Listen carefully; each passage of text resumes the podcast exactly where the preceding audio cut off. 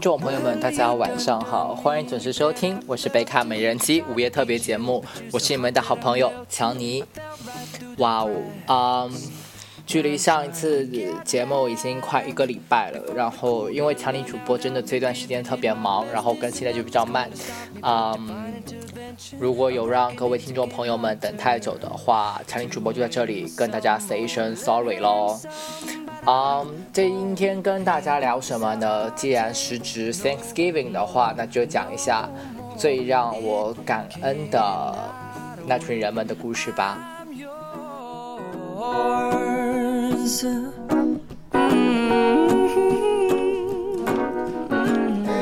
好啦，不知道你们有没有猜到，今天就讲一下强力主播的家人们喽。嗯，之前跟大家有分享过了，就是强尼主播是一个，呃，不是独生子女，有一个双胞胎哥哥，对。然后呢，从小到大呢，就是，呃，跟哥哥一起长大嘛，对啊。然后，嗯，很多人听到说你有双胞胎哥哥的时候，都是。啊，好羡慕啊，或者怎么样之类的，这样的 reaction 其实从小到大我们听了非常的多。那事实上呢，我觉得，嗯，有哥哥的话，这件事情应该说有利有弊吧。因为呃，现在很多家庭都是独生子女嘛，所以他们都会很羡慕说强尼主播有一个双胞胎哥哥从小一起长大，因为觉得说这样子的话。两个人就是在家里的时候都有一个玩伴啊，比较不会呃孤单啊或者怎么样的，嗯，确实是。但是当你还是小时候的时候，其实你并不见得会有这样的感觉的。Trust me，就是嗯，换个角度说，就是比如说很多恋人他们啊谈恋爱的时候。可能还好好的，但是同居呢，可能就会发生各各种的摩擦什么的。因为你跟一个人如果生活的很近的话，事实上摩擦这种事情是不可避免的。尤其是啊，你们还小的时候，就是像我跟我哥还小的时候，小孩子嘛，怎么会那么懂事呢？就是你不懂得要分享啊，或者什么的，你就会有很多的。矛盾在吧？就比如说，啊，你们啊，就是小时候，比如说爸爸妈妈呢买了好吃的啊，或者好玩的玩具啊，那两个小孩子就会争啊，就并不是说什么东西都是有两份的。那你从这个角度讲来说的话，我们就是从小就必须得学会分享，但是。哦，Come on！这么小的小孩子的时候，谁会真的懂得分享这个道理呢？比如说，他们跟哥哥讲说：“你是哥哥，需要学着让弟弟啊，什么之类的。”但是哥哥也就比我大五分钟，呃，我还不懂事的时候，他又怎么会懂事呢？就是他肯定也会觉得说：“我凭什么要让弟弟啊？”那个。就是这样的观念，在我们当时小时候是不会形成的，也就会导致说，那我们就很自然从小是啊，虽然是一起玩到大，但是，啊，也是一起从小吵到大，然后啊，一起闹到大吧，对，所以说，嗯，并不是说啊，有一个哥哥就一定是好的啦，对啊，这样子，那嗯。还有一件事情是，啊，有个哥哥的话，你一定会带来的对比，对啊，就是因为你有两个小孩子在一个家庭里，然后从小到大，我跟我哥又是上同样的幼儿园、小学、初中，而且都还是同班，那你只要有考试，就一定会有分数高、分数低嘛，你不可能两个人一直都是考一样，而且。呃，就算我们是双胞胎，我们也并不是说所有的事情都是呃相同的啊。就是比如说，你不可能说你数学好，他也数学好；你擅长体育，他也擅长体育；你擅长画画，他也擅长画画，这是不可能的嘛。每个人都有自己的个体差异。那有一个段子，就是说最讨厌的小孩，就是所所谓的别人家的小孩。对啊，就是说呃。大家从小到大肯定会有听到说，你看隔壁家的小孩那个又多厉害多厉害哦，别人家的孩子又考试考得多好，又多孝顺什么的。但是这种事情在我们家就不需要别人家的孩子啊，就是你考完试一定会一个好一个不好嘛。那他们都不用跟别人家的孩子比，就自己家的小孩考卷拿出来就会有区别了。那这样子的话，其实从小到大你就会。被迫的在一个竞争的环境中长大吧，那嗯，其实这也并不是一件特别好的事情吧，我觉得，而且呃，就是肯定有一个分数高低啊，那低的人会不开心，其实分数高的人也不见得会开心到哪里去，因为你看到对方。可能会被啊数落啊或者怎么样，而且你可能这次高，下次有可能是你是低的呢。就是，嗯，这样的 comparison 并不是一件，反正我觉得从小到大我并没有很 enjoy 这件事情。呃，对啊，所以说有一个哥哥跟你从小到大一起长大也是有利有弊的。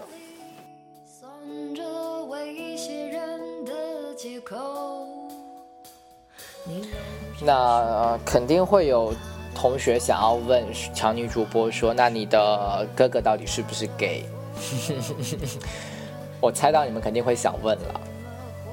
嗯，其实说实话，强女主播认识的如果是同卵的呃双胞胎的话，如果一方是 gay，另一方我认识的也全都是 gay。但是其实我跟我哥并不是同卵的双胞胎，诶，文科生会不会听不懂啊？就是两个胎盘了，就是说我跟我哥长得不像，OK，嗯，所以呃，对啊，虽然我是 homosexual，但是我能确定的就是我哥哥是 one hundred percent 的 straight。呃，好，那你们就会有问。下一个问题就是，那你哥知不知道你是 gay，对不对？嗯，我都猜到你们想要问什么了。嗯，是啦，我哥知道了我是 gay 的这件事情。那是什么时候嘞？好像是，哦，其实他知道这件事情蛮久了。我大概是中学的时候跟他说吧。那，嗯，那是差不多十年前了。对，嗯，我为什么会跟他讲？好像是我当时喜欢一个男生，还是怎么样？然后，嗯，反正我觉得这个喜欢喜欢的很压抑。然后，嗯，我真的又不知道应该跟谁诉说这样子的一种感觉吧，就是当时。那个时候，呃，也没有认识什么基友啊什么的，然后，呃，所以我觉得我很想要有人能够听我讲心里的这些故事。其实，在跟我哥讲之前，我以前是会有通过写日记啊或者什么样的方式，但是当时真的会很想要有一个人能够真正的听你说。自己心里的感受。那在呃某一个晚上，然后我跟我哥就坦诚了自己是 homosexual 的这件事情。那嗯，其实我还蛮忐忑的，就是我觉得，呃，虽然说我自己对自己同志的身份是认可的。是，但是我还是会希望能够得到啊最亲的人的支持。那嗯，我在跟他说我是 homosexual 的时候，我至今能够记得他当时的 reaction。嗯，其实因为他当时其实也只是一个中学生，他愣住了，然后呃，他。我觉得他应该当时我不知道他是什么都没想，应该不是什么都没想，应该是他当时有太多的念头闪过他的脑子，然后呢，他很认真的跟我讲说，呃，具体的语句忘了啦，但是大致的意思就是说，如果这是你选择的路，那么我会支持你，因为这是你自己的选择啊。但是你要知道，这绝对不是一条好走的路。但呃，我希望你知道，I will always be there for you。啊，我当时真的非常感动，至今我还是非常的感动。That's what matters. I mean, getting the support from the one that you really love. Thank you，谢谢，真的非常感谢。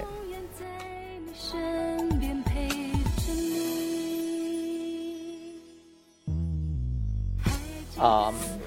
聊完哥哥的话，那就聊一下啊父母好了。呃，母后大人跟我的关系一直是非常好的，就是我们从小到大，嗯，因为我们家是这样子啦，就是爸爸后来去经商嘛，然后所以小时候他常常不在家。嗯，其实现在他也常常不在家。我的意思是，就是小时候大部分时间是妈妈把我和哥哥带大的，然后所以我们跟妈妈的关系会特别的好。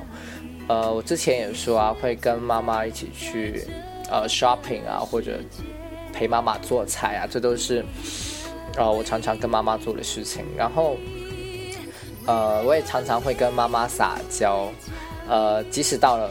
现在吧，包括大学本科的时候，然后很多人会说我们那边的人讲话声音会比较嗲或者怎么样，嗯，然后尤其是尤其是更是你要撒娇的时候，声音就会更嗲。然后我当时我记得我在，嗯，大学的时候吧，本科大学的时候，我的室友都是北方人，两个东北的，一个呃河北的，然后他们听到我跟。我妈讲电话的时候都会毛骨悚然，就是，呃，大概就是，哎呀，妈妈，你不要这样子嘛，啊，你也要对自己好一点哦。好啦，好啦，我知道了。好啦，好啦，我会想你的，爱你哈，爱你哈。嗯，就是他们可能没有办法理解为什么会跟妈妈这样子讲话吧。嗯，而且除了撒撒娇的话呢，呃，强力主播有时候也会。也不是也会啦，就是我跟妈妈讲话的尺度还是比较大的，然后这件事情也是当时他们很 handle 不了的一件事。就比如说我室友有时候会听到我在跟妈妈讲电话，然后呢，呃，就会听到我会在电话里面讲说：“啊，你说什么？哦，你又来月经啊？哦，亲爱的，你现在能来月经，应该感到很开心吧？”什么？你说你原本以为自己不会来了，都已经把那些卫生棉都送给别人了。哎呀，再去买就是了。你现在应该庆祝，去买鞭炮。你怎么会来跟我抱怨这件事情呢？哎，你说你，然后那些北方室友们听到真的是彻底 handle 不了，他们觉得怎么可以跟妈妈讲这么呃 open 的事情吧？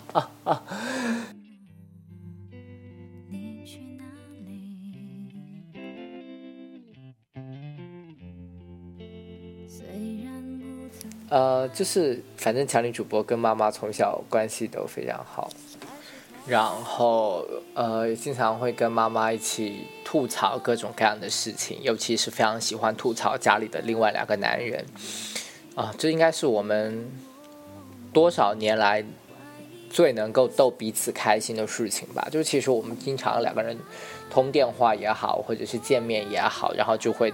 在那边骂说爸爸又怎么怎么样啊，然后我哥又怎么怎么样啊，就还蛮逗的。然后就比如说，呃，说他会说，哎呀，你不知道你爸哦，最近又什么什么浪的嘞，什么什么什么东西的各种说。然后在那边骂说，对呀，他就是你说这么糟糕的男人，你当时怎么会看上？他说啊，妈妈当时就是蠢嘛，不然怎么会有你们？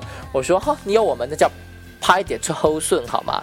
啊，就是翻译成国语就是呃呃，哎，怎么翻译啊？啊，坏的竹子长出了好的笋，嗯，就是 反正就是那个意思了。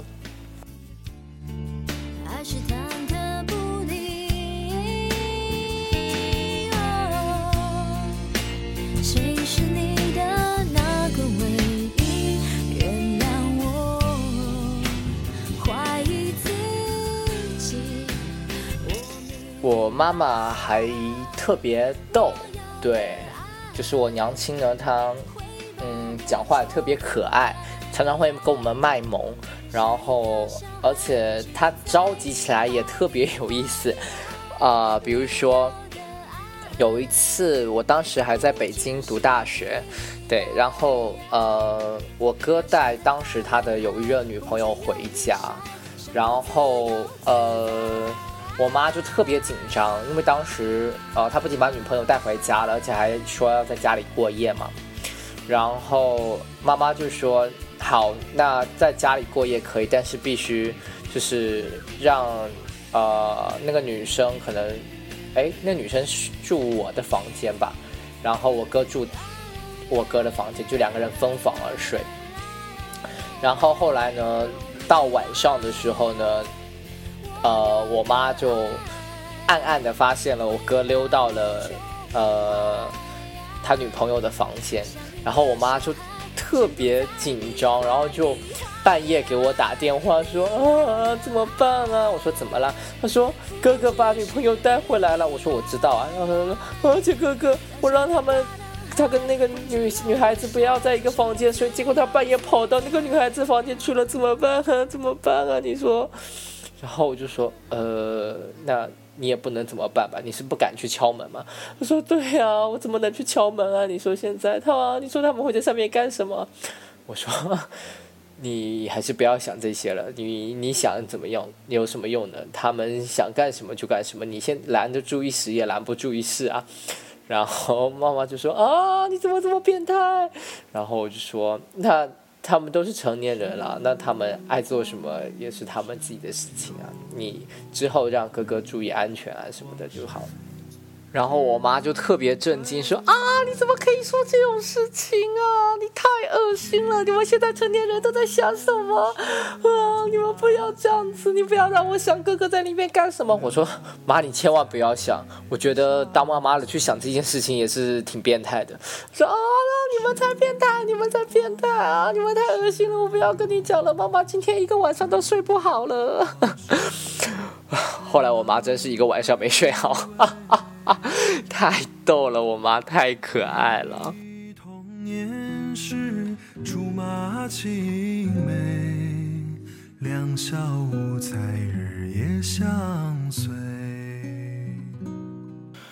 然后，那就再说一下我爸好了。嗯，反正这期主要就是讲强林主播的家人喽。嗯，其实强林主播小时候跟爸爸的关系并不是很好。呃，也不是说跟他关系不好，就是我不是很理解他，不是很喜欢他吧。小时候一直告诉自己的，就是我长大一定不要成为像爸爸那样的人。嗯，很多男孩子小时候会把爸爸当做自己心目中的英雄啊、偶像啊、顶梁柱啊这样子的，但是，嗯，That's not the case for me，甚至也不是。呃，我哥也不是这么认为的。小时候，我跟我哥常常就是坐在背后吐槽我爸，因为，嗯，其实我爸本来是算什么事业单位里面的一个职员，就是领着算铁铁饭碗吧，这样。但是当时，呃，妈妈有了我们两个小孩的时候，就是怀孕了以后，做 B 超，然后发现是两个小孩，然后他就发现。可能虽然原本那份工作是铁饭碗，但是要养两个小孩不是很容易，他就去下海经商了。那呃，小时候他就会应酬特别多，其实他现在应酬也很多。然后呃，就是为了去给家里挣钱。但是呢，在小小的时候，你对钱这个东西的概念是很模糊的，那就。呃，觉得他一直不在身边吧，然后对爸爸的概念就很模糊，你就觉得我喊这个人喊他爸爸，但是我平时是见不到爸爸的，就是啊，因为他小时候呢，我跟哥哥要去上学的时候都是很早就出门，那我们出门的时候爸爸还在睡觉，那晚上我们睡觉的时候呢，爸爸在外面应酬又还没回来。就我们生活在一个屋檐下，却基本上是见不到面、说不上话。午饭、晚饭他也不会回来吃。呃，一年到头基本上，除非是比如说过年啊，或者就是重大的时候、节日的啊，或者说生日啊什么的时候，可能才见得到爸爸。那因此对爸爸的这个概念就比较模糊吧。那呃会觉得不开心，不是不开心了，就是说会有一些恨爸爸，不理解爸爸，就是因为他每年还会有一个时候会出现，就是嗯，在那个呃小时候那种各个学期期中、期末考之后，他就会出现，然后呢就会问我和我哥成绩怎么样。那我爸是很大男子主义的一个人，然后其实我很不喜欢这一点。呃，如果我们考得好了，他会觉得这是他的他的功劳，觉得他特别骄傲。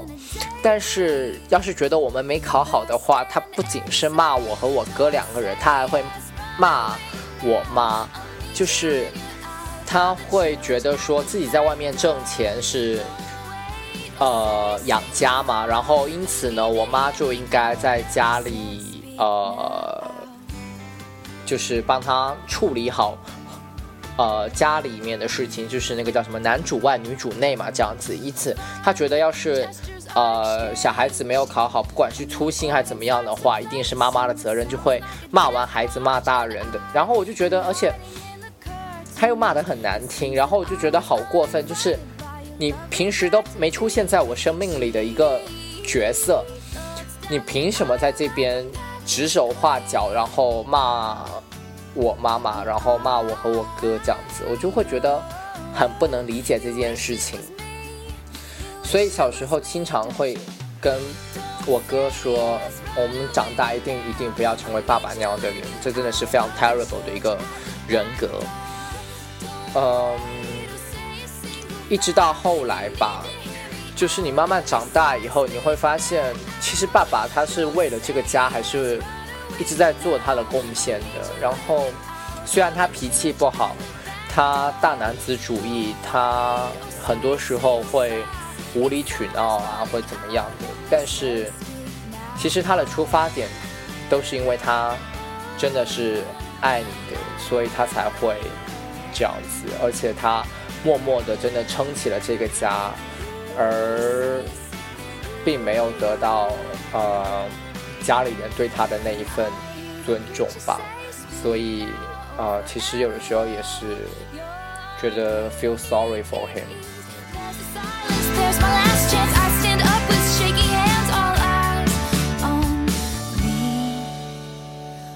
而且其实挺逗的，就是。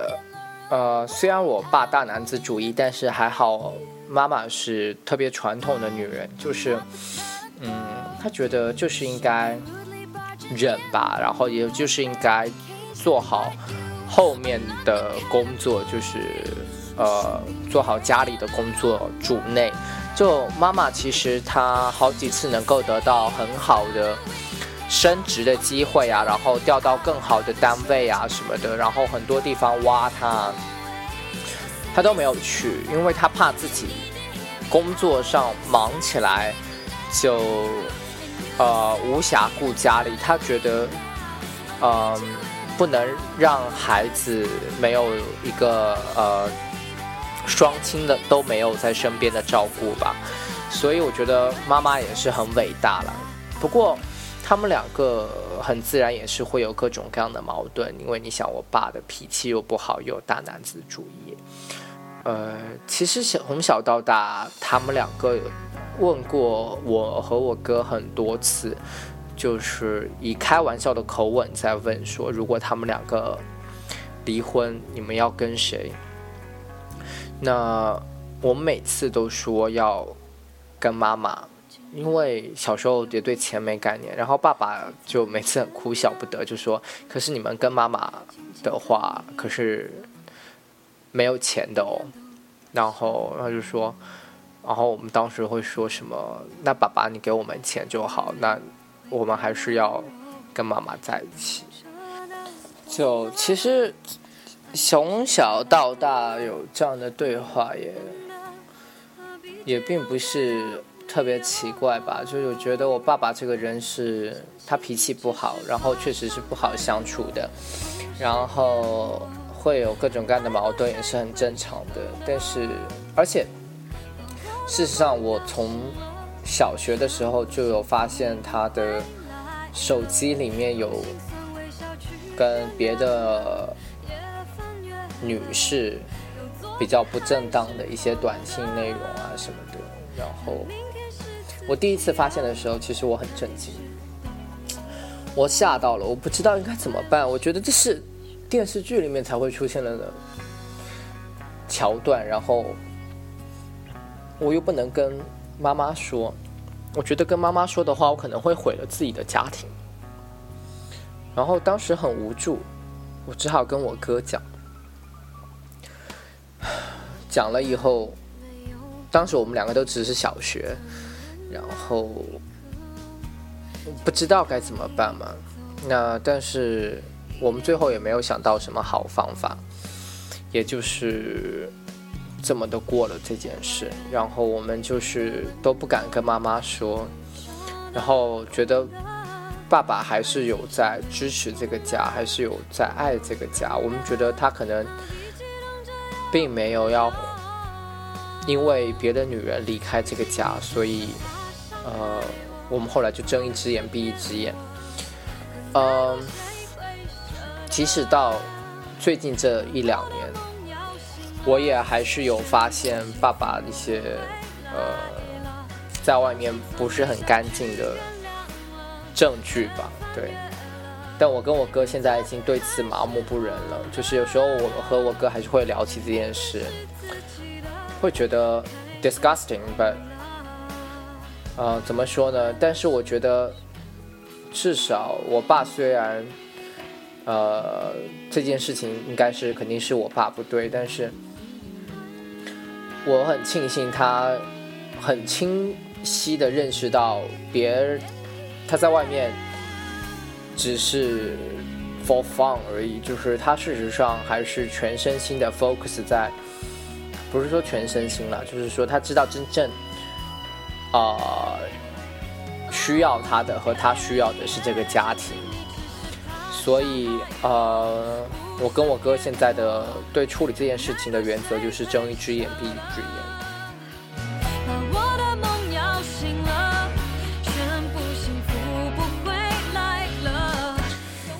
其实妈妈也会跟我们聊这些事情，至少会跟我聊啊，对啊。然后比如说，因为你看，像我们家有一个微信群，就是一家四口。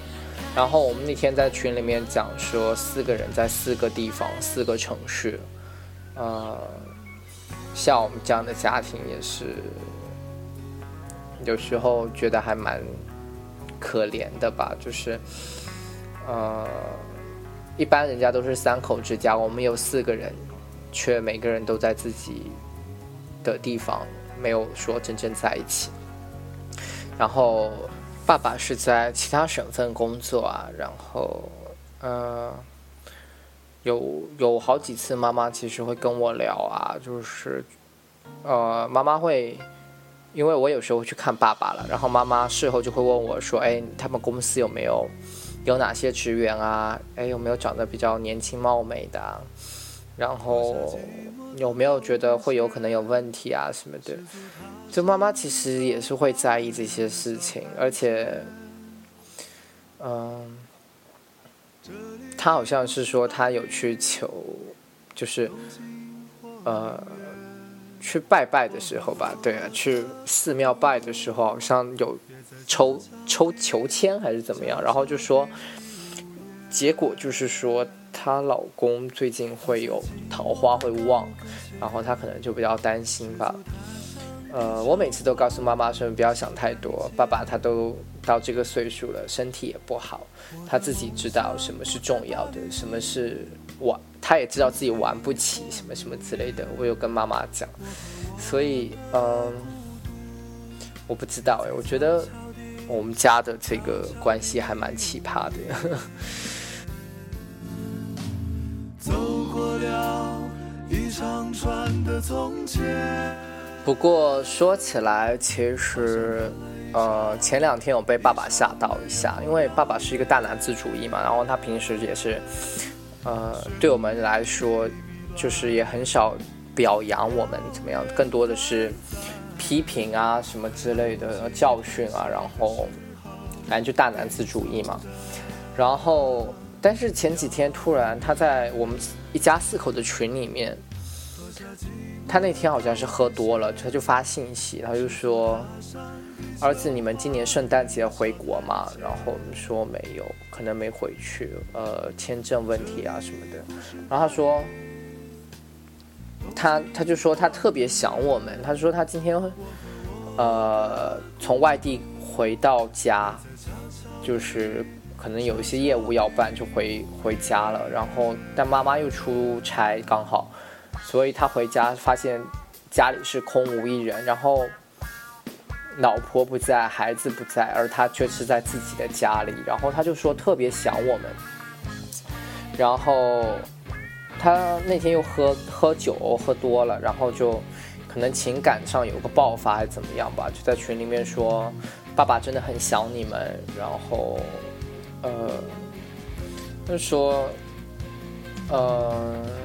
爸爸觉得自己好失败啊，然后，呃，回到家的时候，人家都能享受天伦之乐，而他却只能看着空无一人的家，就觉得特别心酸。然后他说：“好希望，好希望我们可以回国陪陪他。”其实，我觉得在那个时候，你就会看到，呃，一个平时如此。威严如此大男子主义的一个人，他其实是有，也是有很细腻的内心的，他也有他自己的这些情感，然后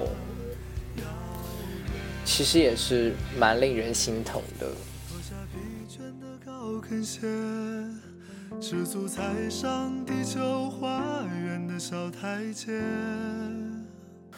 最后再聊个什么呢？嗯，既然聊了亲人，那肯定聊出柜的问题吧。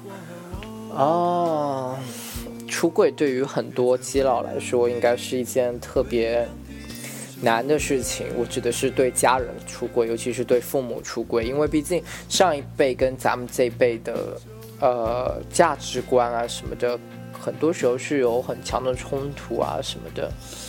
嗯，所以。这件事情是蛮难的，我觉得我很佩服那些跟自己的父母出柜的同志朋友们，我觉得他们很有勇气。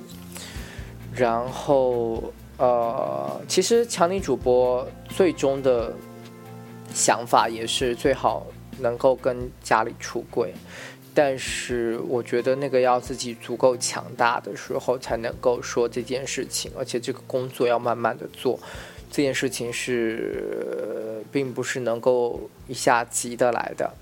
其实爸爸好像没怎么说，然后妈妈其实一直有在暗示我说该赶紧找女朋友啦什么的。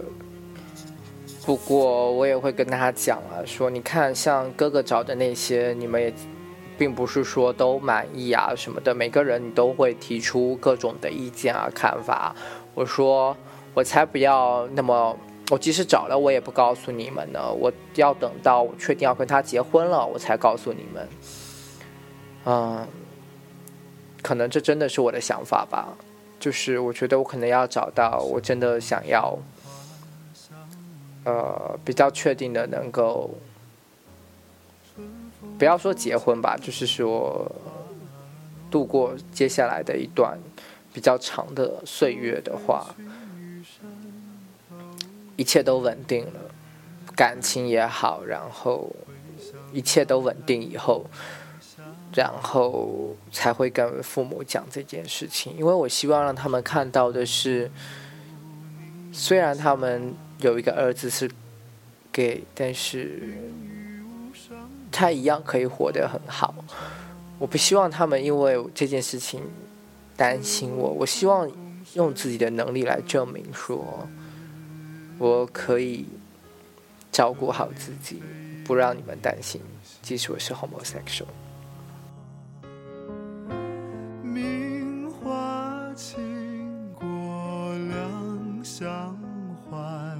然后呢，嗯，我不知道是不是也是因为我想要做这件事情。什么叫做这件事情？就是，呃，把自己变得更强大，然后跟家里更独立开来，就是想要靠自己的力量，然后活得好好的。然后呢，呃，就会一直以来就是离家越来越远。就是我从高中开始呢是。离家是四个小时的车程，大学呢是飞机两个半小时的路程。那呃，你看到现在呢，就是在大洋彼岸，就是我一直是一步一步的在往外走。然后妈妈就说，觉得我，他觉得留不住我。他他有一次跟我讲讲的讲到这件事情，他就。我觉得他就动，呃，很心酸。他就说：“我觉得我有时候会觉得离我越来越远，然后他很怕哪天就突然抓不到我了，就是仿佛手中的风筝断了线吧。”啊，我不知道。我觉得我想要靠自己的力量飞，然后告诉他们我能够飞得很好。那，hopefully，他们不愿意扔掉手中的那根线，而是愿意，啊，借着风让我越飞越高，给我他们的 blessing。